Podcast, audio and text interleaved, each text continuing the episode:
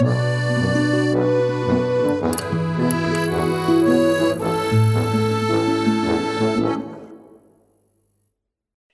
puntata eh, la dedichiamo a un regista che si è eh, distinto, quantomeno ne- ah, nel cinema mainstream, diciamo, anche se ancora c'è, e ci sarà da discuterne, c'è tutta un'etichetta indie rispetto a certo cinema che viene prodotto negli Stati Uniti, ma comunque è praticamente cinema mainstream, eh, per lo più horror, anzi solo horror, visto che i lungometraggi sono solo due, eh, e si tratta di Ari Aster, statunitense, eh, an- che anno è nato 86, 86, quindi giovane.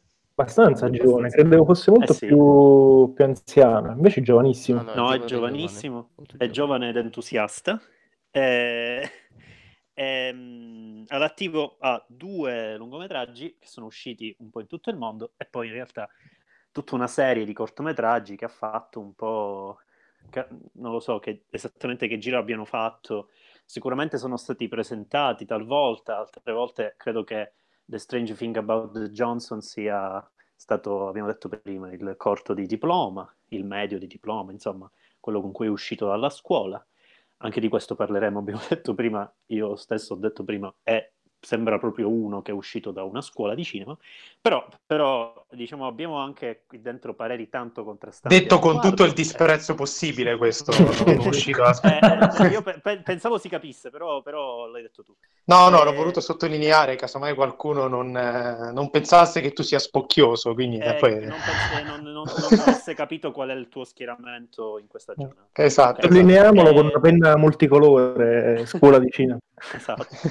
E, e accogliamo per l'occasione due ospiti che sono entrambi fan di Ari Aster, quindi avremo da discutere. Ehm, Lorenzo Pietroletti della Scimmia Pensa, saluta, di ciao Buonasera. al pubblico del salotto. Ciao pubblico Ciao. del salotto. Ciao, Agli pubblico hater del salotto, come sappiamo, Esatto, ce ne gli sono parecchi.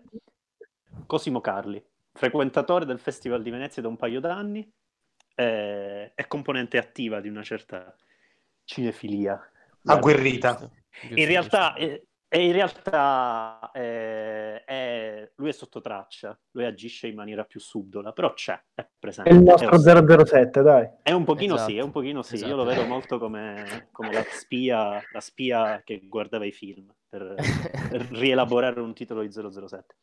Ok, eh, e come dicevo, ci sono due schieramenti.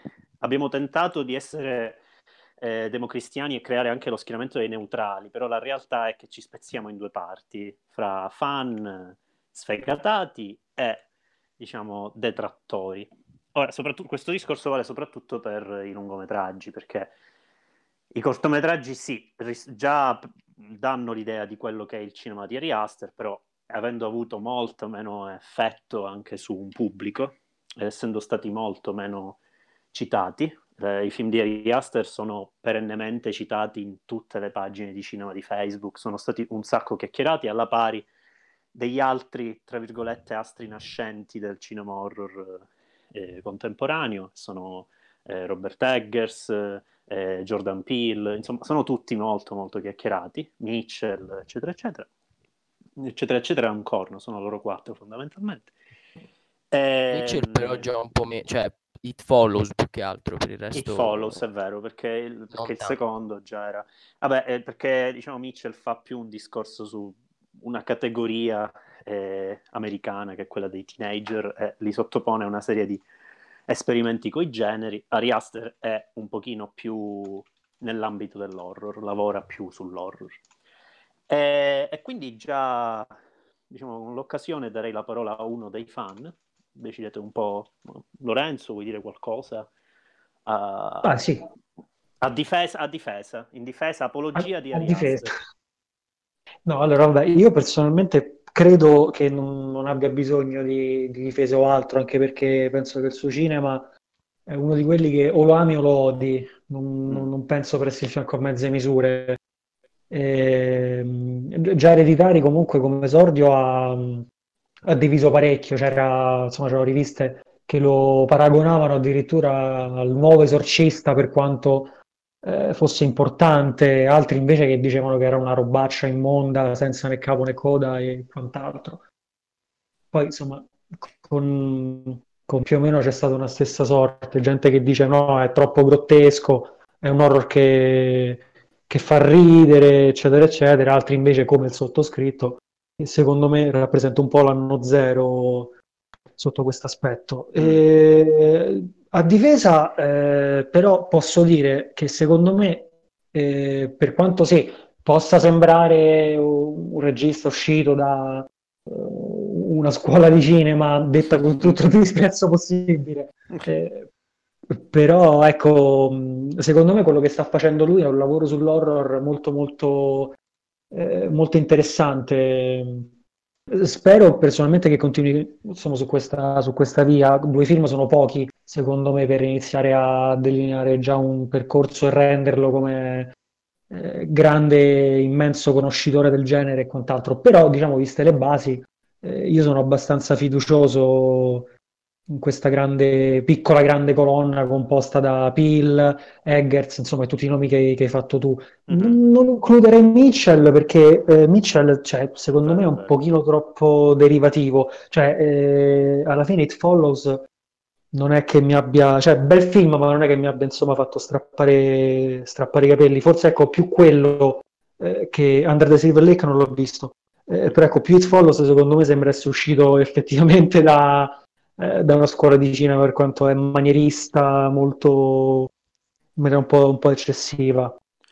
Però ecco, diciamo, rimanendo su Aster, mm, secondo me, eh, ecco, quello che, che, sta facendo è c'è un lavoro che da seguire molto, molto, molto da vicino, soprattutto proprio per, perché ecco, racconta un po' quello che, che, è il genere oggi e con Midsommar, che eh, per certi aspetti è, eh, sembra quasi conclusivo eh, cioè a conclusione del percorso che iniziato con Ereditari, eh, è un po' ecco questo, diciamo, cioè una riflessione sul genere, cioè che cos'è l'horror uh, oggi? Io almeno l'ho, l'ho eh, letto Secondo così. te, nel senso, tira fuori delle conclusioni, cioè, risponde a questa domanda oppure lascia nuovi interrogativi? Cosa fa esattamente? Perché io ho una mia idea, penso che tutti ce l'abbiamo qui una nostra idea, ma è vero anche che in generale Ari Aster è, allora, è sicuramente uno dei nomi eh, con cui bisogna confrontarsi per guardare un po' qual è, eh, a cos'è, qual è lo stato dell'horror mainstream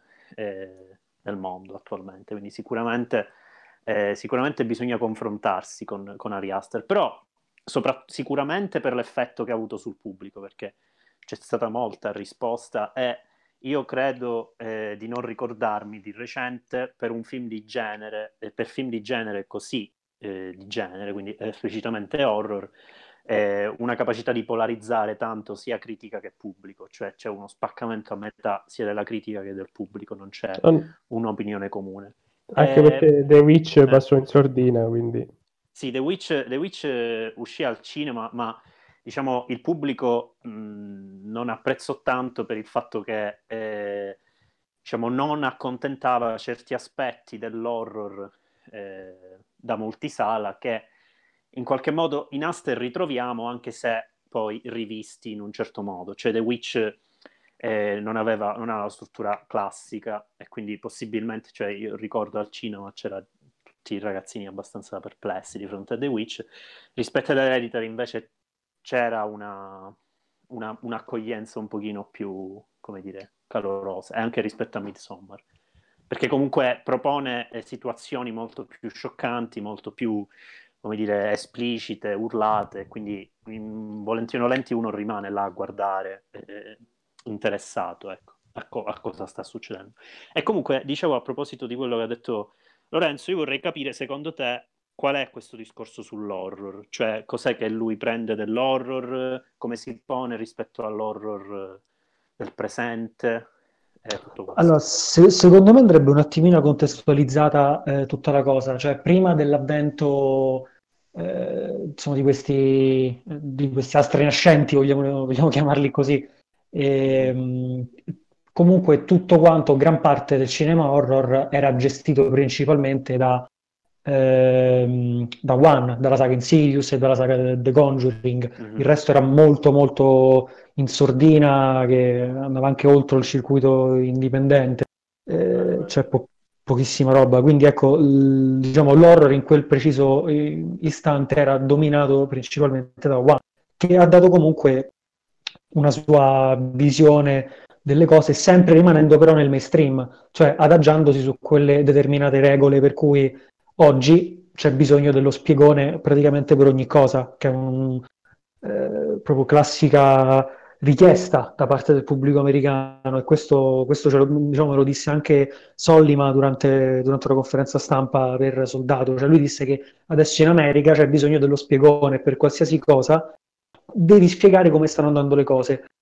Aster, secondo me, soprattutto con Midsommar, ha un po' voluto invertire questo, eh, questo gioco, cioè tanto con Midsommar quanto con, eh, con Ereditari. In Ereditari è accennato soprattutto all'inizio e alla fine, con quel movimento che entra dentro un modellino Mhm.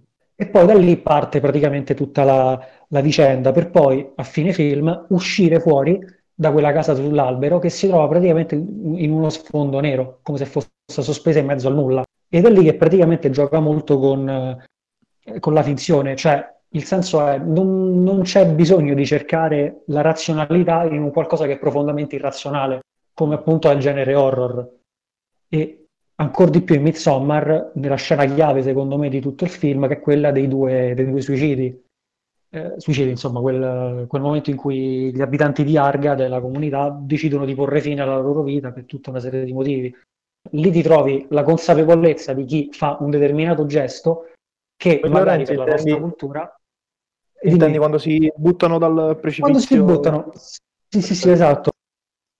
E lì praticamente accade questo, c'hai una parte che sono gli abitanti di- della comunità che guardano quel, quel gesto così com'è perché in cuor loro sanno quello che cosa significa, dall'altra parte invece eh, i classici studenti americani che stanno lì che si dimenano e chiedono spiegazioni in una maniera proprio morbosa, eh, chi con cinismo, chi con eh, moralismo, eccetera, eccetera, eccetera. Quindi ecco, eh, secondo me gioca molto su questa cosa, cioè eh, ogni costrutto che deve esserci, ogni cliché, infatti lavora molto sui cliché Aster, va un attimino ripreso, ricontestualizzato e s- talvolta anche decostruito per poi essere riproposto in un'altra chiave. E qual è questa chiave? Accetta l'irreale così com'è, anche tu spettatore. Quindi ecco, Questo che dice, questo che dice Lorenzo a me sembra comunque che sia un discorso che si può allargare a tutta questa catena di autori, come, di- come dicevate voi. Quindi Bill, Eggers, Aster. Cioè mi sembra che il punto in comune sia che fanno un discorso sull'horror senza mai essere nell'horror puro, perché, mm, perché sarebbe, sarebbe assurdo fare un discorso sull'horror nel 2020 facendo i film come si facevano negli anni 70-80. Prendono, secondo me, qualcosa da un certo horror americano anni 80, per intenderci quello che per esempio Roberto Curti classifica sotto l'etichetta Il Dio, il Diavolo, la Morte, tutta quella serie di... che, che quindi è sia di serie A che di serie B. Il discorso lo allargano, poi chi ci riesce più, chi ci riesce meno, ma a me sembra che l'unica cosa che non è poco, eh, che lega questi autori sia proprio eh, il discorso sull'horror, il discorso anche su certi cliché, l'assenza di spiegoni, perché in effetti c'è questa accettazione dell'irreale. eh, e quindi, semmai, allora la, la domanda che mi verrebbe da fare, che è, è- è come quella di Marco, è in questo discorso che cosa eh, dà in più Aster rispetto a un Eggers? Cioè, dov'è, la- dov'è che ci si differenzia maggiormente? Dov'è il, il, il punto focale? Perché fino a qua mi pare che più o meno siamo, siamo eh, nel territorio di, di tutti questi autori che avete detto, che poi alla fine sono quattro, appunto, o tre, volendo. E posso prendere la Sì, parola? sì, sì, Eh, sì. Certo, assolutamente. Ok. Ehm, no, se posso, posso- provo a risponderti, non è, non è facilissimo. Allora, secondo me, ehm, la differenza sostanzialmente è che innanzitutto Eggers, secondo me, soprattutto in The Witch più che in The Lighthouse, che infatti ho anche ho anche apprezzato maggiormente proprio perché, e ora spiego perché si avvicina forse un po' di più ad Aster, eh, in- in- cioè, fa un lavoro più sul folklore, no? Cioè nel senso, eh, diciamo, storie date per vere dalla cultura popolare, perché entrambi ufficialmente sono basati sia The Witch che The Lighthouse sono basati su storie vere, se vai a leggere. Cioè, uno è dice, i racconti del folklore della New England del 600, 700, e l'altro è, Mhm. è- è sulle vicende di due marinai, di due mh, lighthouse keeper, insomma, due eh, addetti del faro che eh, in- in- nell'Ottocento pare sia successa veramente, succedessero cose del genere. E, e è differente da mitologia perché eh, le storie, le storie di, di Aster io le vedo sempre come un ehm, a- aventi una cornice mitologica, però ben precisa, c'è una cosa molto vicina alla, alla, alla tragedia greca. E per questo dico che The Lighthouse è più vicino ad Ari Mhm. Aster, perché eh, mette appunto, diciamo, eh, mette, mh, si, si- si inserisce in questo contesto del- della rivisitazione del- della mitologia della mitologia greca, della tragedia greca. Non a caso in Hereditary, vabbè, The Lighthouse palesemente il- la metafora del mito di Prometeo, che credo sia palese nel finale.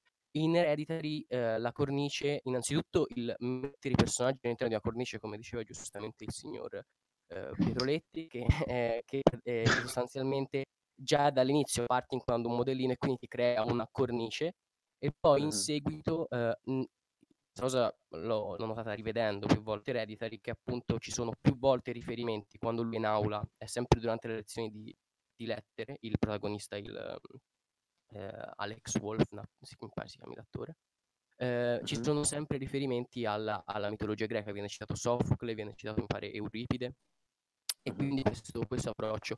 Solo che lo fa, secondo me, scegliendo appunto la parte più, ehm, se si vuole, più dioni- dionisiaca del- della, della tragedia greca. Eh, Nietzsche, da buon filologo, diceva che c'era eh, la, la- la tragedia greca aveva due filoni, quello apollineo e quello dionisiaco, e, e poi di- la, la grande tragedia greca era quella che riusciva a coniugare eh, questi due filoni eh, e- e- ed era la massima espressione dell'arte possibile. Mhm. Ehm, E, e secondo me Aster, mh, appunto, è proprio per suo interesse decide di scegliere quindi l'approccio più dionisiaco, più irrazionale, come diceva giustamente sempre il signor Pietroletti. E quindi eh, la cosa che a me interessa molto nel suo cinema è questo, è questo continuo, eh, questo continuo rivisitare eh, questo, questo tipo di, di scrittura, anche perché, ehm, sempre per ricollegarci a questa tradizione, eh, c'è il fatto che i personaggi perché c'è, perché c'è questa accettazione dell'irrazionale che è più interessante di un Jordan Peele che secondo me lo fa in maniera un po' più sgraziata se si vuole. Ehm, il fatto è che eh, in, in- in Aster eh, c'è proprio questa cosa di perché gius- alcuni dicono giustamente vedi due persone suicidarsi perché non te ne vai via da lì, cioè fuggi. Però il fatto è che i personaggi, e questa è intenzione palese, eh, anche questo si capisce più, forse in Hereditary è più esplicito, in, in Midsommar è più implicito, ehm, sono, sono semplicemente delle pedine nelle mani di quella che è la storia, i greci parlerebbero di fato. eh, ehm, O di volere degli dei. sì, esatto, esattamente. E quindi si parla però sempre di qualcosa di pagano, di mitologico, assolutamente non cristiano. Non a caso in Hereditary c'è il culto non trinitariano eh, del demone Paimon e in, eh, in, eh, in Midsommar c'è eh, il, il- il culto di questo, questo culto pagano svedese, eh, eccetera. Quindi diciamo Mhm. che secondo me è questo la cosa molto interessante. Volendo, se posso continuare, se nessuno vuole Sì, sì. Vai, vai, vai. la cosa che mi interessa poi particolarmente è un parallelismo con un altro regista che io amo molto, non che li voglia paragonare a livello qualitativo perché uno è un maestro che fa cinema da, 30 da più di 30 anni, invece Aster appunto è il secondo film e quindi ha ancora tutto da dimostrare. L'Antimos. Non fa film da 30 anni n- no, io so. penso, sempre, io penso sempre a Lars von Trier e prima, Ah. prima che No, impalli gli pensavo altri, volesse ecco, fare un parallelo col sacrificio del cervo sacro. No, no, no, no, no, ah, non mi piace come Ah, eh. Film. Ehm, e, e il, perché Von Trier? Perché Von Trier fa lo stesso lavoro sulla, sulla tragedia greca solo in modo antitetico, soprattutto nella prima parte della filmografia, però in modo antitetico ad Aster, perché Aster appunto sceglie un approccio più irrazionale, più orrorifico, più dionisiaco, invece ehm, Von Trier al contrario sceglie un approccio più cristiano, cioè le sue tragedie greche si, tra- si trasformano sempre poi in martiri sostanzialmente, e quindi l'approccio più ehm, apollineo, più razionale, che non a caso è quello poi che dalla tragedia greca viene ripreso nella mitologia, eh, nella mitologia cristiana. Quindi, quindi io penso sempre a quello, che anche lì i personaggi sono in balia di questo fato nascosto, che non possono fare niente a riguardo, e più sono, più sono buoni, più gli va, gli va male, sostanzialmente come nelle grandissime eh, tragedie greche del, del passato, ovviamente. Quindi, quindi questo secondo me è l'approccio che Aster porta eh, porta di nuovo eh, all'interno del panorama horror, cioè che, che appunto volendo si avvicina un po' The Lighthouse di Eggers a questo discorso qui, però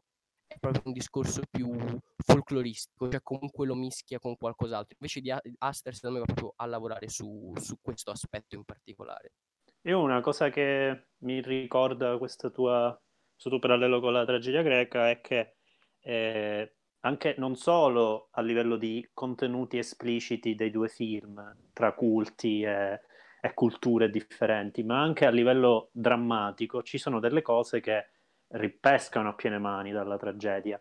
Eh, pensare che ci sono almeno due, eh, due dei, dei suoi cortometraggi, credo Strange Things About Johnson e Munchausen, che discutono entrambi di rapporti incestuosi e della reazione del, del parente che non è coinvolto in quel rapporto, con conclusioni spesso tragiche, eh, dà proprio contezza di questa cosa. Cioè, è vero, lui interessa eh, rivedere certi, certi assoluti del, del- del melodramma tragico è Esattamente. inteso esattamente in quel modo. È, è in effetti una delle cose che secondo me, uno dei punti che attraversano tutta la sua filmografia, compresi i cortometraggi, magari di meno quelli più esplicitamente ironici, dove lui sperimenta un'ironia che altrove invece è completamente assente. Ehm, il- il- la famiglia, quindi in generale l'idea di, di struttura familiare che viene demolita, viene demolita appunto con questi, questi eventi eh, che attingono a, a- a un, assu- a un assoluto appunto tragico, mitologico e, e- e spesso, e spesso sono mali interni alla famiglia, nel caso di Hereditary. E in Midsommar una cosa che c'è anche in Hereditary, il trauma, e, e- e soprattutto in Midsommar il concetto di pathos, che è un po' quello che trascina poi tutta l'evoluzione della, della protagonista. Sì, sì, ah, assolutamente. Scusa, stavi finendo? No, no, no, ho finito, ho finito. Ok, ok. Aggiungo una domanda, aggiungo una domanda, un quesito, diciamo un pensiero a ciò che diceva Marco e ciò che diceva anche Cosimo in merito mh, appunto a un certo tipo di tragedia che permea le due opere di Asterra, ma in generale anche quelle di, di Eggers. Dalla descrizione che ne faceva Cosimo, eh, più che tragedia, che si evince comunque dalla spiegazione abbastanza convincente che ne faceva appunto Cosimo, ho mh, potuto captare anche un certo tipo di ritualità che c'è all'interno dei due film eh, di Aster, come appunto dicevi prima, quello del culto del demone all'interno di Hereditary, di Hereditary e quella, diciamo, un, certo tipo di ritualità che si rifà ai riti pagani all'interno di questo microcosmo, di questa cittadina svedese. Ecco, quello che volevo chiedere sia a Cosimo sia a Lorenzo, poi magari rispondete voi, decidete chi sopravvive ad una lotta con due mazze ri- risponde. Eh, quello, che volevo, quello che volevo chiedere a voi è, secondo voi la cifra stilistica dell'horror contemporaneo è questo, ovvero è proprio quello di lavorare su un certo tipo di ritualità, su un certo tipo di spazi a volte claustrofobici, a volte agorafobici, mi viene in mente appunto la casa di Hereditary, di Hereditary eh, le foreste di Witch, il eh, faro di The Lighthouse o addirittura il, mm, la recinzione che chiude, che confina il- la comunità svedese. Quindi è questa la domanda che volevo fare a voi. E cosa ne pensate in merito? E, non so, Magari aggiungendo, aggiungendo a ciò che diceva prima Marco, mi rendo conto che è stata una domanda un po' stordente perché la prendo per le lunghe. No?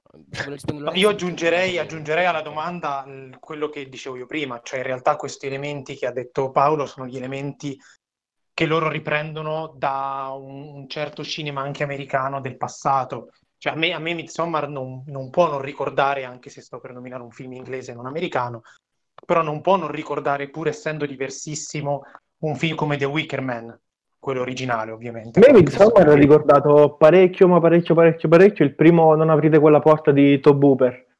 Cioè, mi viene in mente... Ma eh, vengono anche da lì, infatti a me sembra che sia un mix tra questi elementi, quelli che diceva Cosimo sulla tragedia, anche se eh, io aggiungerei qualcosa sul parallelismo con Eggers, von Trier, poi magari dopo ne parliamo perché è interessante. Volentierissimo, volentierissimo.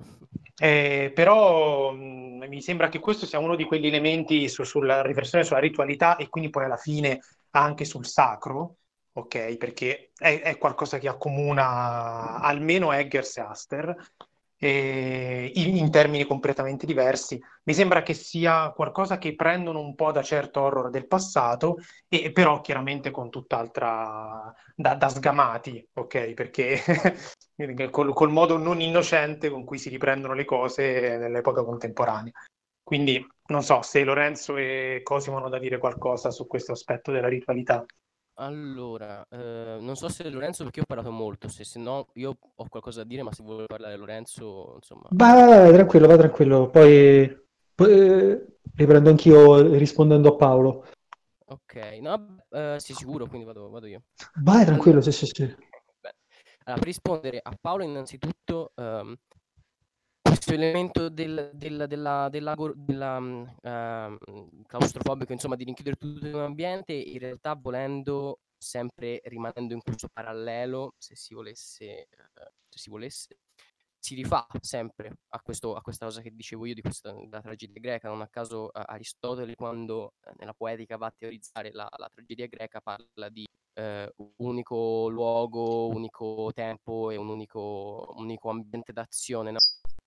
Quindi si, si tratta sempre di portare tutto, di, di ridurre tutto. Un lavoro che c'è prima di Midsommar che in Hereditary, perché in Hereditary comunque, per quanto la casa sia il luogo fondamentale, c'è un sacco di lavoro eh, in... eh, ci sono, no, un sacco, un po' di scene anche in esterna, anche nella casa della medium, eh, del- della- che poi è amica della, della nonna, eccetera.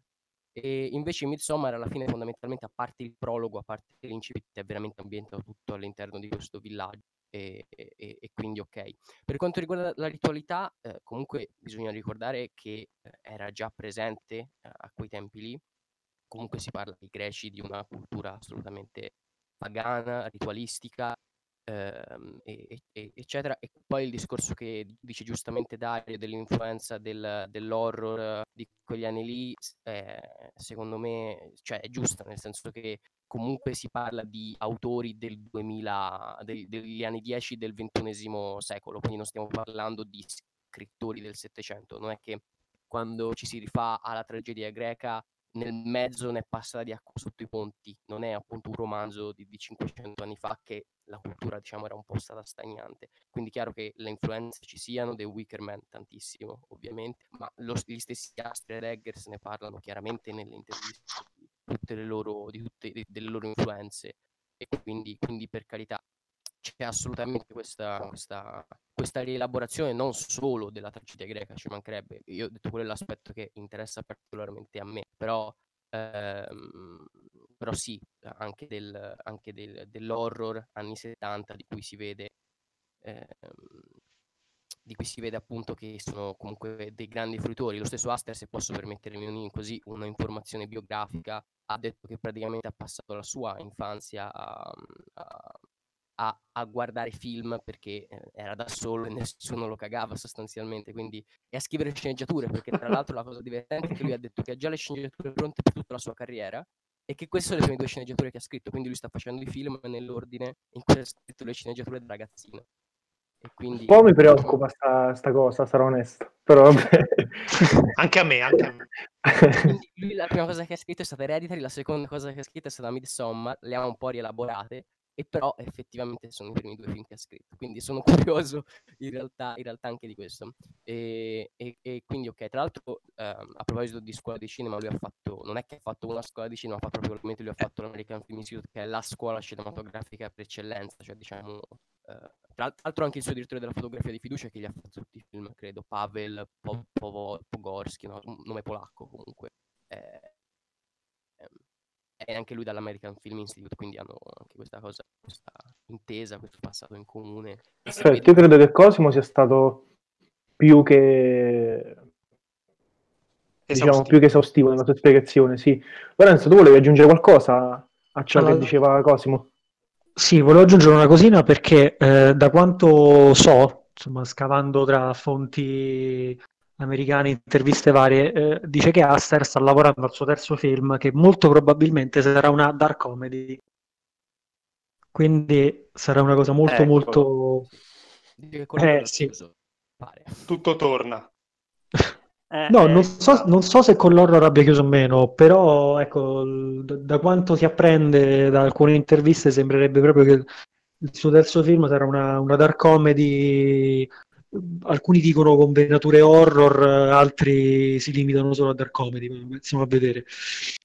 Ehm, comunque no, allora, per fare un po' un mix delle, delle- delle due domande, ehm, rispondendo a Paolo, eh, la componente claustrofobica eh, c'è sia in Eggers che in Aster, ma anche in Peel. Perché Sì, infatti mi pare di noi- averlo citato o di averlo omesso colpevolmente. Però sì, mi accodo a ciò che dici. Sì, no, però mhm. Eh, comunque no.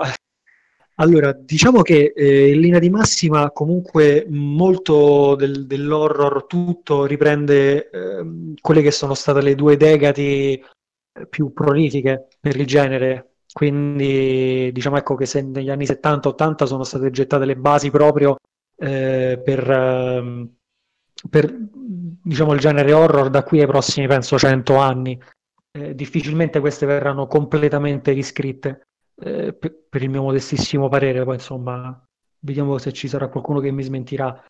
E quindi sì, molto deriva, deriva da lì, però ehm, Aster soprattutto lo contestualizza molto di più oggi rispetto che un Eggers, perché come giustamente diceva, diceva Cosimo, eh, Eggers riprende storie eh, folk della, della New England, dell'Ottocento eh, lì su un'isoletta sperduta in mezzo al mare dentro un faro.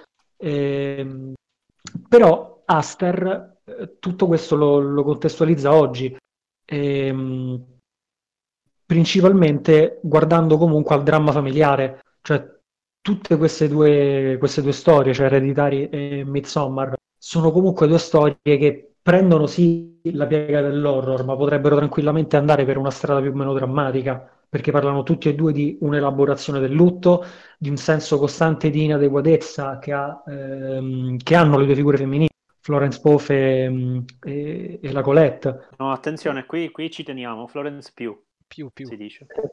Più, Ci teniamo tanto, c'è Alessandro che ha un feticismo per il cognome, quindi... No, no, sono andato proprio a informarmi perché sta cosa mi stava... Chiesto proprio a sì, lei personalmente. oddio, ma Cosa? Oddio, ma... Ma- mi ha rizzompato la connessione. Ok, scusa se ti ho interrotto. No, no, no, assolutamente. hai No, bene. questa, questa puntata finirà come Unfriended, tipo, sicuro. Eh, il, pot- il pot- il potenziale c'è, c'è.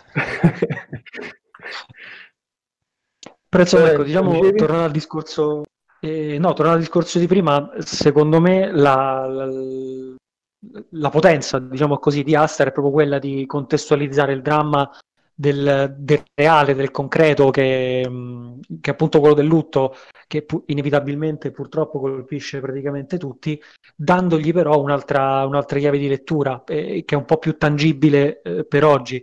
Eh, nel senso, cioè, noi guardando magari ecco Ereditari, cioè a chiunque prima o poi purtroppo morirà la nonna e poi magari scoprirà che era una medium eh, mostruosa o cose del genere, viceversa è un po' più complicato immedesimarsi nella situazione di una famiglia eh, cacciata dalla propria cricca di gesuiti buttata in mezzo a un bosco nel, quando era il 600, insomma quando- Quindi ecco, secondo me Aster gioca molto sul- sulla contemporaneità dei, dei suoi fatti, cioè del, insomma, del- Io, del io devo dire infatti che per me è più interessante Eggers proprio per questo motivo.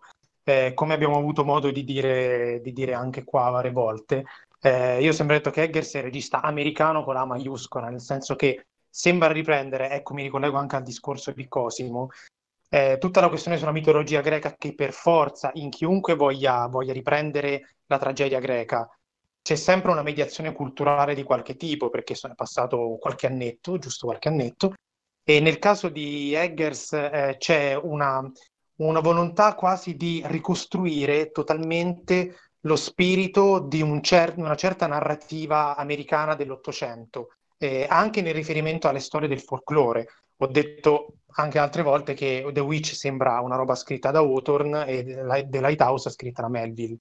E, ehm, e, questo per me è una delle cose più interessanti del cinema di Eggers, proprio perché eh, diciamo riprendere determinate tematiche che comunque, come abbiamo detto, sono eh, presenti già in certo horror americano anni 80, anni 70 e, ehm, e, e quasi collegarle ad un'epoca altra mi è sembrata una delle cose più belle, con anche tutto il suo lavoro di ricostruzione linguistica eh, preciso, attento. E Aster mi pare che si fermi un po' sulla soglia, anche rispetto al discorso che si faceva prima eh, sulla tragedia, sul, eh, eh sul folklore, per, per, il collegamento per esempio con Von Trier, perché anche lì c'è una mediazione culturale, nel senso che eh, Von Trier sicuramente eh, ha dei riferimenti tragici ben precisi, ma sono rielaborati da quella che è la, la sua cultura nordica, la cultura nordica, il, il teatro borghese dell'Ottocento nordico, tipo Strindberg, Ibsen, queste cose qua, è una rivisitazione di alcuni temi tragici greci dal punto di vista della, del privato protestante domestico, fondamentalmente. E, e quindi poi chi, chi, viene dopo, come un Von Trier che distrugge queste, queste dimensioni qua, in realtà sta parlando eh, attraverso questa mediazione culturale. Eggers attraverso un'altra mediazione culturale che è quella eh, dell'America de, de, di fine Ottocento in un certo senso, come, come idee, poi il, i film sono ambientati in epoche diverse. Ma ehm, invece mi pare che Aster raccolga molti elementi interessanti dal passato, sia cinematografico che eh, culturale in genere, ma che in qualche maniera, eh, userò un termine tecnico, la fa un po' fuori dal vaso certe volte. Eh, per esempio, quando prima abbiamo fatto il, il parallelismo con The Wicker Man, che è un film eh, molto, molto contenuto, non è un film ambizioso, è un film eh, piccolino, per me molto bello, eh, però appunto per questo le idee di base, anche il discorso sui riti, le superstizioni, le piccole comunità che si autofagocitano, ehm, secondo me in un certo senso è più efficace perché è un, è un film meno, eh, che, che, la vuole fare meno gigante di quello che è. Ok? E Aster, secondo me, io noto un po' di ambizione. Ok? Non, non penso che sia un regista che fa le cose all'acqua di rose eh, noto che c'è questo, questo coacervo di tematiche, però mi sembra sempre che siano un po' inespresse, cioè rimangono sempre lì sulla soglia, non so come dirlo meglio. Io mi permetto e... un vai, vai. Vabbè, se non hai finito, se, non, diciamo, se hai altro da dire ti lascio parlare. No, no, vai, Però, vai, ho fatto una carrellata molto... quattro secoli. E... Eh, siccome è molto inerente a quello che hai detto a proposito del, del filtri culturali, eh, io ho la sensazione che Aster si distingua nell'ambito dei, dei registri dell'horror, dell'horror impegnato, nello specchio oscuro si parla di horror gentrificato, di questi filtri culturali di cui parlava Dario, ehm, che diciamo vengono utilizzati in questo nuovo, eh, in questo nu- nuovo tipo di horror che eh, nuovo non è, però risponde molto a una necessità eh, contestuale di oggi, che è quello diciamo, della distinzione fra horror mainstream e horror più o meno impegnato. Appunto, lo specchio oscuro parla di horror gentrificato, e comunque di un horror che possa essere visto anche da occhi, diciamo, un pochino più smaliziati. E, a proposito di questi filtri culturali, a me viene in mente che se Eggers guarda più a ehm, diciamo, prospettive e narrazioni eh, americane, Aster ha un occhio più attento rispetto all'Europa.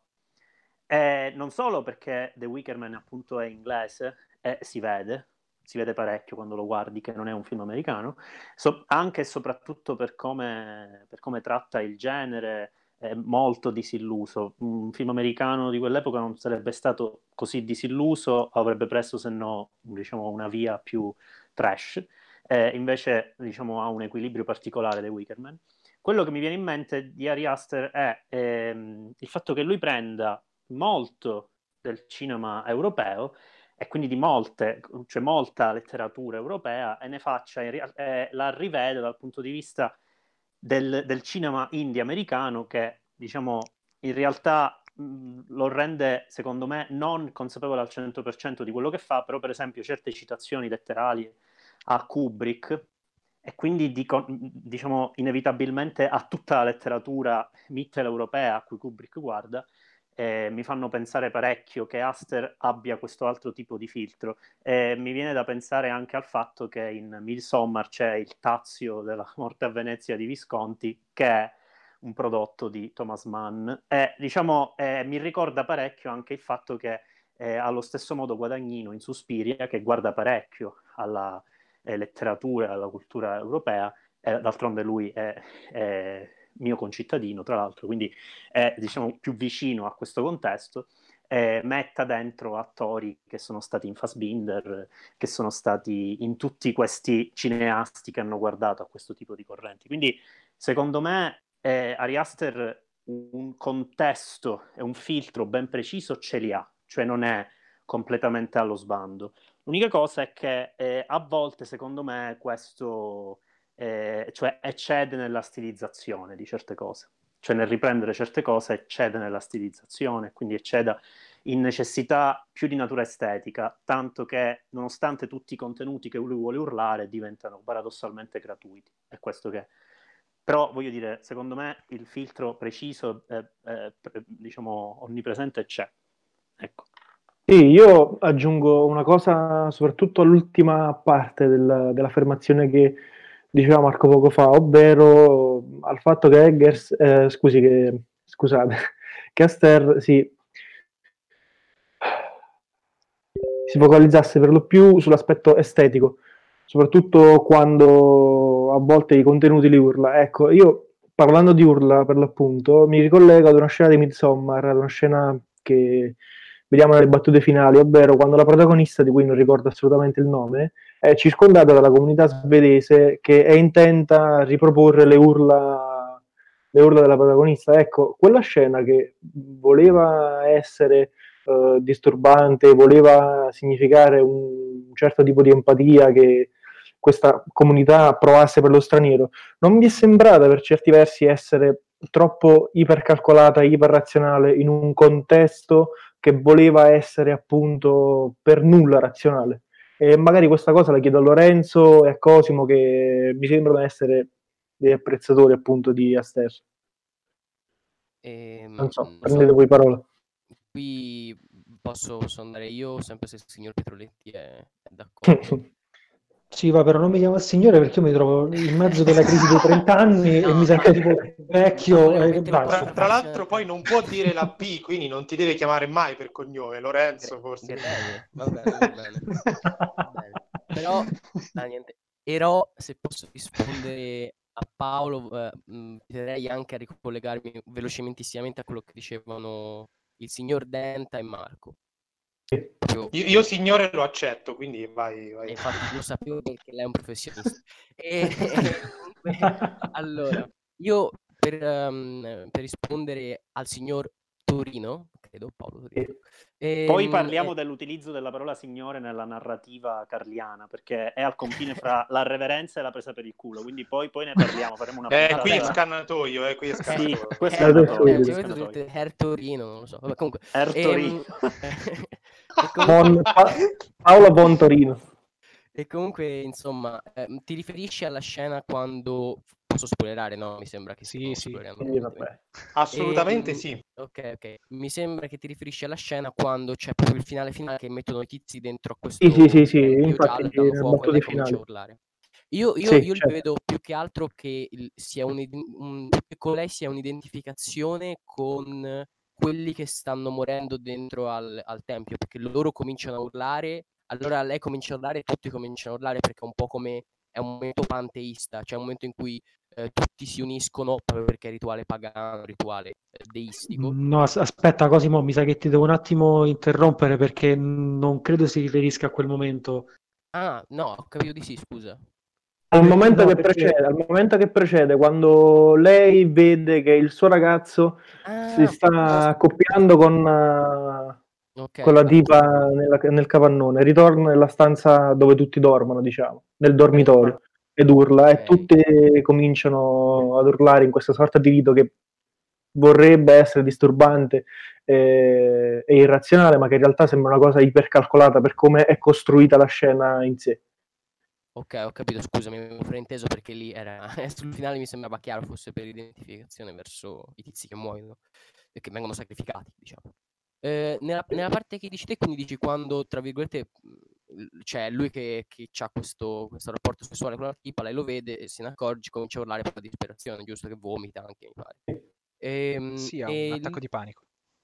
sì, sì, sì, sì. Ehm, e lì secondo me, eh, eh, allora, capisco quello che dici te, eh, però la- io lo vedo sempre come una cosa ritualistica, nel senso che eh, non a caso le, le tipe dentro dove lui sta facendo sesso con la ragazza, eh, anche hanno loro- tutta la loro ritualità, de- dei loro, dei loro canti, delle loro urla, di, que- di questa loro partecipazione a, a ogni atto che riguarda il rito, perché il fatto che lei si disperi per eh, quello che sta accadendo impli- eh, avrà poi eh, il ruolo decisivo nella scelta finale, che lei poteva scegliere il nono eh, membro da sacrificare e, e poteva scegliere tra il suo ragazzo e, e un altro membro della tribù, lei sceglie il ragazzo per eh, per eh, punirlo per questa cosa. E quindi in realtà anche la sua disperazione quando scopre l'atto fa in realtà parte sempre di questo meccanismo eh, ritualistico quindi come loro partecipano all'atto sessuale partecipano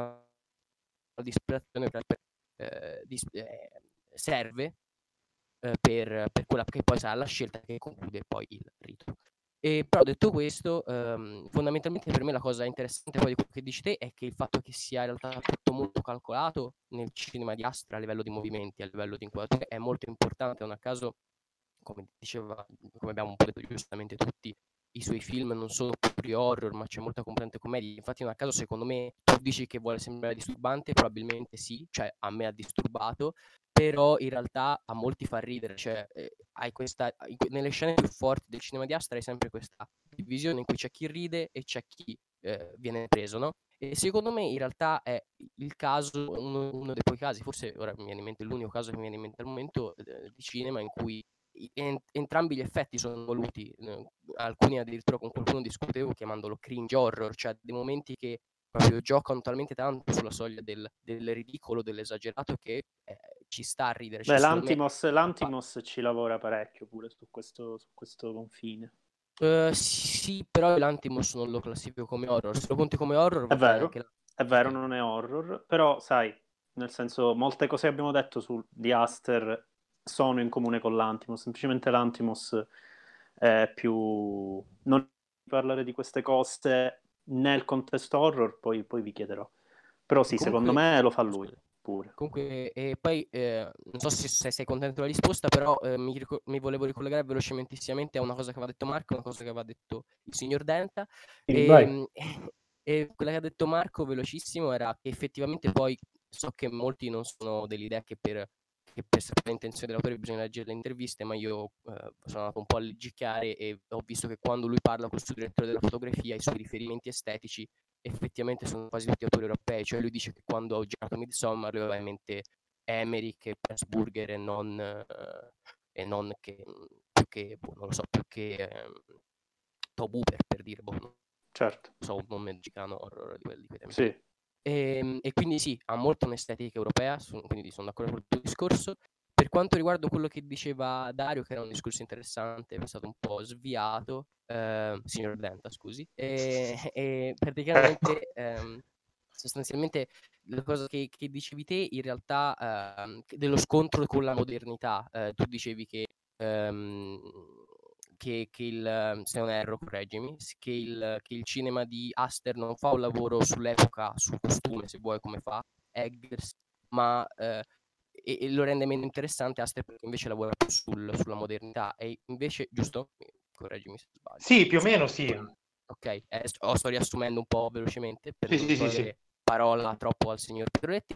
E, e praticamente, in realtà, secondo me, questa è la cosa molto interessante, ehm, cioè il fatto che appunto lui faccia scontrare queste, qui un po' di formazione professionale, faccia scontrare questa eh, idea del- del- del- della famiglia, che è una costruzione prettamente della cultura giudaico-cristiana, quindi appunto eh, della cultura corrente, quella che anche i non credenti, agnostici, eccetera, volenti o non volenti, fanno parte della, della nostra costruzione sociologica, eccetera e eh, invece eh, la fa scontrare poi con quella che è la vera, che è la, mh, che è la vera base dell'umanità, perché bisogna ricordare che poi questa, questa, mh, i culti, le sette, invece che, eh, che fanno sempre parte della categoria delle, delle comunità come la famiglia, eh, sono più antiche di origine, di origine pagana, quindi in un certo senso c'è la sconfitta del, del contemporaneo contro eh, il passato, che, che, è la vera origine, poi la base del, del, contemporaneo. Quindi c'è la famiglia cristiana che perde contro il culto demoniaco, cristiana poi ripeto, non cristiana credente, cristiana culturalmente, cioè fa parte del, del contesto americano. Um, c'è la, la, la, famiglia in Midsommar che viene sostituita, cioè lei perde la famiglia eh, sempre della cultura occidentale cristiana e, e, e, passa a far parte di questo culto pagano nordico. Quindi in realtà per me questa è la cosa interessante di, di Aster, questa, questa, questa, continua distruzione del, dell'istituzione fondamentale del nostro contemporaneo, che è la famiglia, perché tutti i sistemi filosofici da Hobbes, da Hegel, da, da, Weber, tutti dicono che la prima comunità, la prima istituzione è la, è la, della cultura corrente, è la, è la famiglia. Però, però, per distruggere Hegel bastava un po' di logica, insomma, senza mettersi a fare, a fare i film. Però va bene, no, uguale, ma non è, non è distruzione di Hegel. no, no, no, ma era solo... Sì, una... Hai ragione, nel senso è interessante questo, esatto. questo, questo tema, che in effetti è, è una delle cose eh, più evidenti del cinema di Aster o di Aster. Io ancora non ho capito qual è il, eh, chi, è, chi, è, che ha studiato no, la pronuncia? Solo, solo, solo, Paolo lo chiama Ster. Eh, infa- ah, ok, quindi è lui che sbaglia, non sono io che. No, non so se magari è lui, lui ha ragione, è abbiamo tutti torto. Può essere. Vabbè, io sono, io sono il folle contro mano in autostrada, quindi. È il folle contro mano in autostrada. di verità, quindi. Non... Eh. Sì, esatto. sì, sì. Her però non alla romana, alla tedesca, Her signor Torino. Her, sì, sì, sì. Farò una ricerca anche su questo come ho fatto con Florence Pugh. Va bene, va bene, bravo. Beh, prossimo, invitato, prossimo invitato del salotto, Ari Aster, che ci dirà come cazzo si pronuncia il suo cognome, punto. Esatto. Il terzo film di Aster sarà la, la è muta. nel salotto. Sì, dove io, farò, dove io farò il dipendente dell'ufficio anagrafe in cui Ari Aster gira il suo film. va bene, va bene. Gigantesco. Fantozzi diretto da Ari Aster, meraviglioso. eh, perché no, perché no? Va bene, Lorenzo, avete qualcos'altro da... Lorenzo, Forse... volevi aggiungere qualcosa? Eh sì, mi scuso, ho preso un sacco di tempo. No, no, assolutamente. No, allora ma io poi diciamo ti tagliamo questa... durante il montaggio, eh, tranquillo. A posto, no, ma... sì, sì, sì. Io spero tutto l'intervento. Che non... sì, per coerenza sì. No, però ecco, quello che volevo aggiungere io rispetto a quello che ha detto Cosimo, che concordo al 100% con questa cosa della, del, della famiglia che viene costantemente distrutta e in favore di un qualcosa di arcaico co, come una setta. Eh, secondo me è un po' ecco, quello su cui gioca molto Aster o Aster che dir si voglia, poi dopo controlliamo. Eh, in particolare anche per tutto ciò che riguarda l'horror, e qui mi ricollego a quello che ho detto, che ho detto prima, cioè magari ehm, se in un, in un altro canone eh, o in un, altro, in un altro modo, in un altro film, determinate scene eh, avrebbero piegato molto di più eh, verso una, una, strada più orrorifica fatta di jumpscare o che ne so io, qui Aster ehm, preferisce diciamo giocare su, su tutt'altro, cioè su, su, un grottesco, su un, su un cringe horror come, come l'ha definito brillantemente Cosimo. Eh, perché alla fine è questo quello che fa Aster, cioè prende il vecchio horror di eh, The Wicker Man, eh, ma anche di più altri, ben altri film, e lo ribalta completamente. Cioè ti trovi in una situazione per cui effettivamente puoi ridere, puoi inquietarti, ehm, te la giochi un po' come, un po come meglio credi. Eh, però l'intento suo è proprio quello di distruggere quello che comunque ha, ha creato per ricostruire e dargli qualcosa di nuovo, come di fatto accade a- alla protagonista eh, di, di Midsommar, cioè tutto ciò che era prima, era il vecchio, ossia il canone stereotipato di una famiglia, dalla sua distruzione ne trova un'altra. Ne trova un'altra in che modo? In quello insomma che abbiamo visto praticamente un po', un po tutti, cioè decidendo lei stessa dopo la disperazione, dopo che sta nascendo qualche, qualcos'altro nell'altra, sua, nella- nell'altra stanza, eh, lei rinasce come regina di maggio in un'altra famiglia con quel sorrisino finale che comunque le lascia speranza, un sorrisino che è molto, molto liberatorio dopo che si è eh, diciamo crogiolata nel dolore perché oddio stanno morendo tutti, proprio alla fine diciamo sai che tutto sommato qui non è che poi sto così male, cioè eh, assecondano il mio dolore, condividono il mio dolore urlando insieme, insieme a me e finalmente si rinasce in un qualcosa di nuovo. Ora, questo qualcosa di nuovo, chissà cosa sarà e quanto durerà, però insomma l'intento iniziale di Aster secondo me è qui ed è per questo che va seguito e, e anche applaudito. È un po' ironico il fatto che quel qualcosa di nuovo sia un culto antico, eh, più antico del cristianesimo, quindi da questo Sì, punto di cer- vista... certo, certo, ma- però se, se- sì, ma se ci pensi comunque, ehm, guardando anche il resto, eh, anche lì comunque si parla del passato, cioè sia Eggers con le, le- le sue vecchie leggende folk, eh, lo, lo stesso Pill che eh, nei- in noi, eh, che c'ha quell'incipit Sì, nel- negli anni Ottanta e, e alla fine si, si riparte lì, su quella catena umana, si ritorna... C'è sempre capito quella sorta di ritorno al passato, ma letto in un'altra ottica, non Beh, nell'ottica generale, classica. generale- sì, sì, no, certo. No, dicevo che in generale l'epoca contemporanea è questo, è, è la consapevolezza che non c'è nulla di nuovo. Quindi questo lo si vede praticamente in qualunque forma d'arte, non solo nel cinema. Per cui non è così strano che una, una, eh, questo elemento di novità che diceva Lorenzo in realtà è poi riferito a un mito, o a, una- a un, un folklore, a qualcosa di molto antico. Eh, in realtà è abbastanza, è abbastanza frequente. No, Però ecco, sai qual è il fatto? È che eh, molti comunque potrebbero, e lo fanno, cioè si adagiano molto sulla loro, per cui un po' la nostalgia stile Stranger Things, per intenderci e cambiare genere, Eh, però insomma ci hanno devastato con questa eh, nostalgia degli anni Ottanta e quant'altro, per cui oh, com'era bello, com'era bello e così via, cioè i, i fasti del, del pop eh, mondiale. Eh, però ecco, qua ci si ricollega, ma non in una maniera nostalgica, cioè comunque ora in... Ah, ehm, questo certo, sì. che, eh, che- insomma, ecco, nuovo, rispetto al mainstream è, è qualcosa, è un qualcosa comunque di, di- di- di nuovo, volendo, quello nostalgico, ma quello un pochino magari decadente, per cui sì, ok, siamo tornati tutti quanti al passato, a questo grande elogio del passato, però che cos'è che effettivamente lascia? Niente, perché stiamo tornando indietro, né più né meno. Infatti, lo stesso Pill, come conclude, no, il, il suo- l'ultimo film, Noi, As, cioè, lì stessa cosa, cioè, rit- nel presente accade quello che doveva accadere nel passato, cioè la catena umana, eh, che, e poi non si sa che cosa sia successo effettivamente al mondo, se è completamente devastato o meno, supponiamo di sì. Eh, Dani di Midsommar, che cosa succede? Eh, lei ri- ritorna nel, nel passato del- dell'essere umano, cioè il culto, il culto pagano. Ehm, Tony Colette di, di, di Ereditari col, con annessa progenie, cioè il figlio diventa chi? Rappresentante del- di un altro culto pagano qui demoniaco. Quindi non c'è tutta questa meravigliosa eh, bellezza che invece altri in maniera più mainstream fanno, esaltano in una maniera proprio spasmodica e viscerale.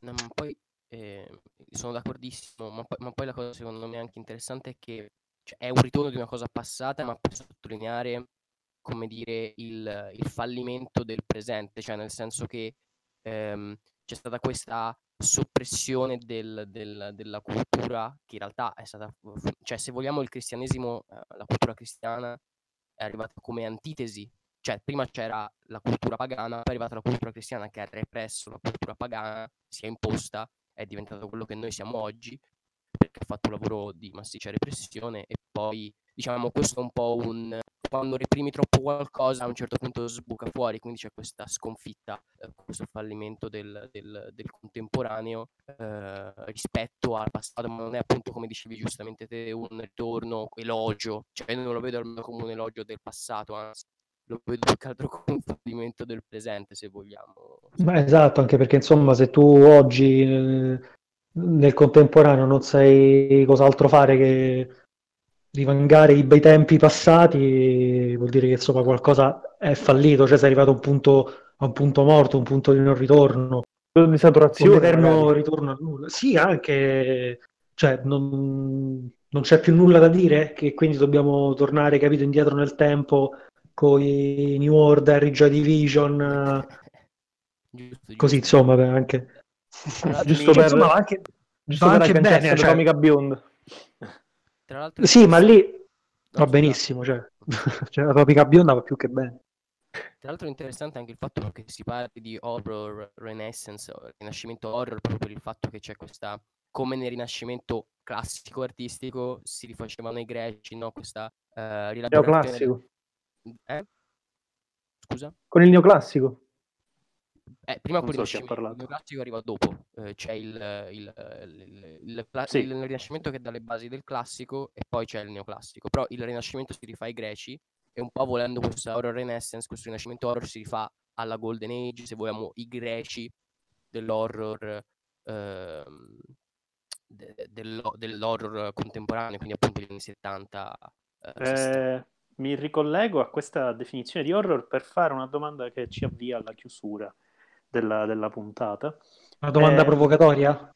Eh, sì, in realtà potrebbe far nascere altre ore e ore di discorso. Io eh, vi invito a, non lo so, a reagire con urla. A non esprimere opinioni, dovete solo Esatto. annuire. Solo annuire. No, ma è, un- è- è una domanda, quindi è un capolavoro, cioè devono annuire, accettare una cosa che in realtà non viene affermata. Ma va bene. Allora, ehm, io volevo capire, rispetto a questa horror renaissance, questa- questo nuovo genere horror molto riconosciu- riconosciuto e riconoscibile esteticamente, nonostante siano autori diversi che non abbiano quasi niente a che fare l'uno con l'altro, però in un certo senso sono collegabili. Eh, volevo capire perché eh, e in che senso eh, nobilitare tanto, tanta materia eh, di contenuti, ma parlo anche sia di Eggers che di Guadagnino, che di Aster, volendo anche di Peel, perché eh, lavorare all'interno dell'horror, però eh, facendo esplicitamente questa operazione di eh, nobilitamento, nobilita- nobilitamento sì, del, ehm, dei contenuti del genere, cioè c'è bisogno del genere per parlare di queste cose, se ne può parlare fuori, l'obiettivo di questi registi è dire che l'horror deve essere elevato, eh, diciamo, ehm, per essere accettato e per essere, tra virgolette, di qualità, perché la sensazione mia che ho, nel bene o nel male, perché molti di questi film mi piacciono pure, rispetto a questo nuovo genere horror, è che ci sia un, un preconcetto da parte dei registi stessi rispetto all'horror, come un genere che risponda a, diciamo, eventi molto più direi, istintivi e primordiali.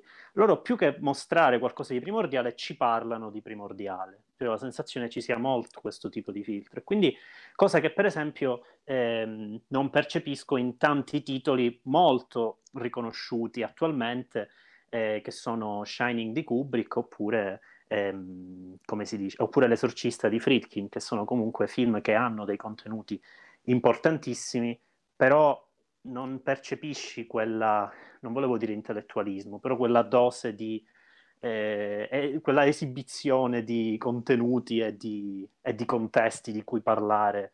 Quindi volevo chiedervi, siccome queste stesse operazioni qualcun altro le fa, però più leggero coi generi, cioè dicevamo poco fa l'Antimos non è horror, però l'Antimos, eh, diciamo, non è, se vogliamo, più libero perché lavora tra i generi senza necessità di definizione. Infatti io aggiungo un corollario a questa cosa di Marco. Ehm, non è un caso, abbiamo detto già dall'inizio, eh, per fare questa operazione a me sembra, credo anche a lui, però io non lo vedo per forza come una cosa negativa, anzi, No, che tutti e so tre- come la vedo tutti e tre questi autori mi sembra, forse anche te, che comunque tengano due piedi in una scarpa, stiano sempre dentro e fuori dall'horror. Quindi questo discorso sull'horror, e Marco dice lo potrebbero fare anche fuori dal genere, per certi versi lo fanno. non- non- all'inizio anche Esatto. abbiamo detto non, non sembra che sia horror puro in nessuno dei tre. Eh, anzi, Però si rivendicano particolarmente la loro etichetta. E horror, questo è cioè- vero, e questo è vero, sì, Eh, sì, sì. Insomma, E io- su questo non sono molto d'accordo, secondo me. Ma Dipende è di- a livello di, cioè nel senso, è vero che la promozione è spesso staccata rispetto a quello che gli autori decidono loro... Però, diciamo, anche ehm, i ritmi che hanno i loro film, cioè abbiamo detto Aster lavora di stereotipi, lavora di stereotipi horror, cioè Midsommar sono ragazzi, rag- cioè gli stessi protagonisti eh, giovani, li metti in un film in eh, Ring 4 americano, vedi che ci stanno bene anche fisionomicamente, ok? Anche in un Eh, qualsiasi slasher eh, degli anni esatto. 70-80. Anche Get Out di Jordan Peele, diciamo, va, va a puntare poi al, al- non proprio gore, però comunque alla, a- alla violenza, al- al- a quel tipo di narrazione. In, in Get Out di Jordan Peele c'è un'inquadratura che è uguale a quella di Insidious di James Van. Quindi c'è un dialogo col genere. Io voglio capire perché eh, rivendicare a tutti i costi l'etichetta, per- perché pensano di essere, non lo so, promotori di un di una nobilitazione, ne ha bisogno l'horror effettivamente, cioè ecco questo. Perché io, concludo, ho sempre... Messa così è un po' subdola come domanda, però, eh, questa è- Eh, lo so, C'è- lo so, c'è- c'è della ma, cattiveria ma perché, dentro. ma perché il, perché il problema secondo me è subdolo. Ma comunque, ehm, io ho sempre l'occhio al fan footage, per carità, ce l'ho sempre, però il fan footage, dicevamo, diceva Lorenzo, eh, eh, mh, ho deciso da quei anni di cinema e sarà deciso per i anni. Il fan footage sta cambiando tutte quante le regole. Quindi vorrei capire, diciamo, perché loro lo fanno. Ecco, perché agiscono in questo modo? Qual è il piano? Perché secondo me c'è un piano. Ecco. ormai siamo al Allora, per tagliare cioè corto, salotto ti è, dico- è andato. Sì, certo. Più che Guarda, altro se- la vuoi- artistico è un complotto, Dante.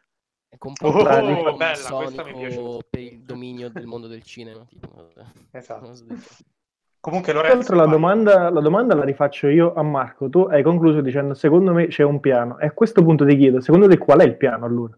Eh, non lo so, in realtà ehm, non, non lo capisco io stesso, perché non capisco perché, cioè, Cosimo diceva non rivendicano la loro etichetta horror, secondo me lo fanno partendo da quelle, da quelle basi, poi volendo arrivare altrove, però partendo da quelle, tanto da vendersi come autori horror, e, e dicendolo e affermando possibilmente anche di essere...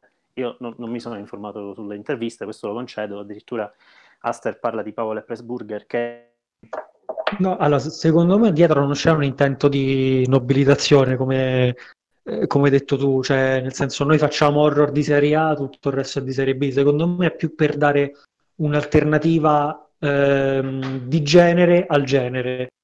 Cioè, invece che magari fare tutti quei classici horror con, eh, con lo stampino eh, stile Blue Mouse, che lungi da me dire che sono tutta merda, che fanno schifo e quant'altro, cioè, insomma, Marco lo sa perché ne, ne parliamo eh, quasi quotidianamente. Eh, però ecco, secondo me penso ci sia più una sorta di divisione che non necessariamente significhi eh, io sono meglio di te, eh, ma una divisione funzionale più a creare un'alternativa. Cioè, eh, se tu vuoi l'horror jumpscare, lo trovi nella Blue Mouse. Se vuoi quello più eh, d'atmosfera, più eh, chiamiamolo cerebrale, mh, o insomma che non sia soltanto fatto di jumpscare e ritmo classico, hai anche quest'altra, quest'altra seconda opzione. In mezzo, Sì, per- secondo me, è perché ribalti creando una nuova etichetta, cioè la sensazione è un po' quella. cap- Cioè io se- ho una scelta incasellata fra le due cose e poco di trasversale, diciamo.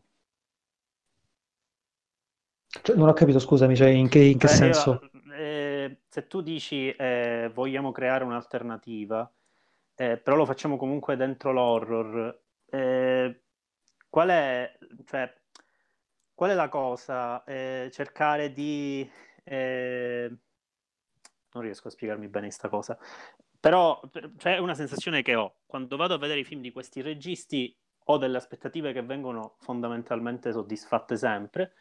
E quando vedo a vedere i, la Blue Mouse ho altre so- aspettative che vengono soddisfatte. E il mio dubbio rispetto a questo genere horror è che in realtà ri- ribaltando tutto alla fine non ribalta niente. Quindi volevo capire quanto può essere proficuo questo creare un modo sistematico di fare qualcosa di apparentemente nuovo Io Eh, direi ma- di provarla a prendere da un punto di vista diverso che non sia puramente del mezzo, ma economico. Mm. Eh, mi verrebbe da dire che, Il solito abbiamo detto- Burioni del salotto. Esatto. Deve sempre distruggere lo scientista, sempre. Come abbiamo detto prima, che i film horror che andavano più per la maggiore erano quelli dell'universo di One, quindi Insidious, Saw, eccetera, cercano di ricalcare in un certo modo quegli schemi, ma facendo un ribaltamento del genere per accaparrarsi sia i fan di Saw e Company, sia i non fan di Saw e Company, per poi creare questo bacino d'utenza molto diverso. Mhm. Cioè, Quindi tu credi che sia un'esigenza che nasca poi da mh, per certi versi, quindi dai cosiddetti piani alti, tra virgolette. Sì, sì, esatto. secondo, secondo me sono false tutte queste cose, lo dico su, cioè, secondo me questa è una, è un po' una lettura, capisco quello che vuole dire, Ma- vuole dire Marco, però mi sembra una lettura un po' a posteriori, secondo me quello che eh, i suoi dubbi nascono da qualcosa che è connaturato al genere, Eh, cioè a me è sempre sembrato che l'horror sia un genere, anzi forse il genere più elastico in assoluto, cioè è facile stare dentro l'horror e contemporaneamente stare fuori dall'horror, ok? Ogni volta che si prova a fare qualcosa di molto diverso, c'è sempre l'impressione, eh, anche quando ricicli il passato, eh, c'è sempre l'impressione che si stia eh, nel genere in modo un po' ambiguo e quindi poi uno si chiede, ma non potevi fare le stesse cose fuori dal genere, con meno, con meno esigenza di etichette? Credo che sia una cosa però che è connaturata formalmente al genere horror o al genere in genere, scusate i giochi di parole, eh, cioè al fatto che questa elasticità gli concede di essere sempre un po'... È, è un, è un- è un discorso che riguarda proprio l'horror in sé, a mio parere, per cui eh, forse bisognerebbe fare una puntata, una puntata a parte. Sì, E poi infatti, dentro si può mettere... era un, era un to be continued il mio, perché in realtà non No, ma è interessante. Eh, mi è venuto in mente parlando, di fi- parlando dei film, per questo, per questo l'ho detto, perché è una domanda che magari avevo prima inconscia e mi è venuta fuori ora. Ecco. No, è interessante. A me, a me un parallelo mi viene da fare con eh, un altro regista horror inglese a cui secondo me Astro un pochettino guarda, che è Michael Reeves, che faceva questi horror negli anni 60, ne ha fatti 3-4, non mi ricordo, poi è Mhm. morto giovane, eh, perché lì c'è uno sguardo sardonico sull'horror, c'è una volontà di dire qualcos'altro, però lui non riesce mai a uscire perché erano comunque horror low budget, eh, vari, è, è morto troppo presto, quello che volete. Non riesce mai a uscire molto fuori dall'horror, nonostante faccia un discorso anche estetico che ha qualcosa di, asteri, di asteriano ante litteram. Eh, però quando riesci a farlo, il- la sensazione che ha Marco, secondo me, viene in automatico, però è un discorso che vale in generale per, per l'horror e, e per chiunque tenti di fare qualcosa di, di diverso. Cioè i, i generi sono come tutte, in realtà questo vale anche per la letteratura, eh. I generi o comunque quelle forme d'arte in cui ci sono tante regole sono sempre le forme d'arte più elastiche in assoluto, paradossalmente. Eh, per cui a un certo punto hai sempre la sensazione quando tiri molto che ok, potevi anche fare un'altra cosa, allora potevi fare lo stesso discorso fuori dal genere. Però Mm. non lo so, uno vuole fare il genere, credo che sia solo così una, un'intenzione originaria. Non so cosa ne pensate. Ma io, mh, guarda, personalmente credo sia più un discorso meramente produttivo. Cioè, ora la, la, la Blue Mouse praticamente si sta comportando un po' come a grandi linee, e perdonate il paragone, come il Marvel Cinematic Universe. Cioè, tu hai comunque la, hai comunque Van, la, Van ha creato un universo, quindi... Sì, sì, sì, ovvio, ma a, a parte quello, a parte Van, anche gli ultimi più, più recenti, no? I vari Fantasy Island, cioè tutto quello che ha prodotto praticamente la Blue Mouse. È un po', si muove come mh, Kevin Feige, questo si pronuncia così, ne sono sicuro al 100%, eh, nelle vesti di showrunner eh, che di fatto prende i suoi registi artigiani, gli dà quella, la sceneggiatura, il soggetto da dirigere e da lì in poi vanno come una macchina macina soldi. Cioè, la Blue Mouse, io mi stavo, mi stavo vedendo insomma un po' i, per, per, altri motivi. Eh, uno va a vedere quanto hanno investito per un film e quanto ha incassato, sono delle cose, delle, delle, delle cifre assurde, e lì forse ecco, c'è più quella macchinazione industriale.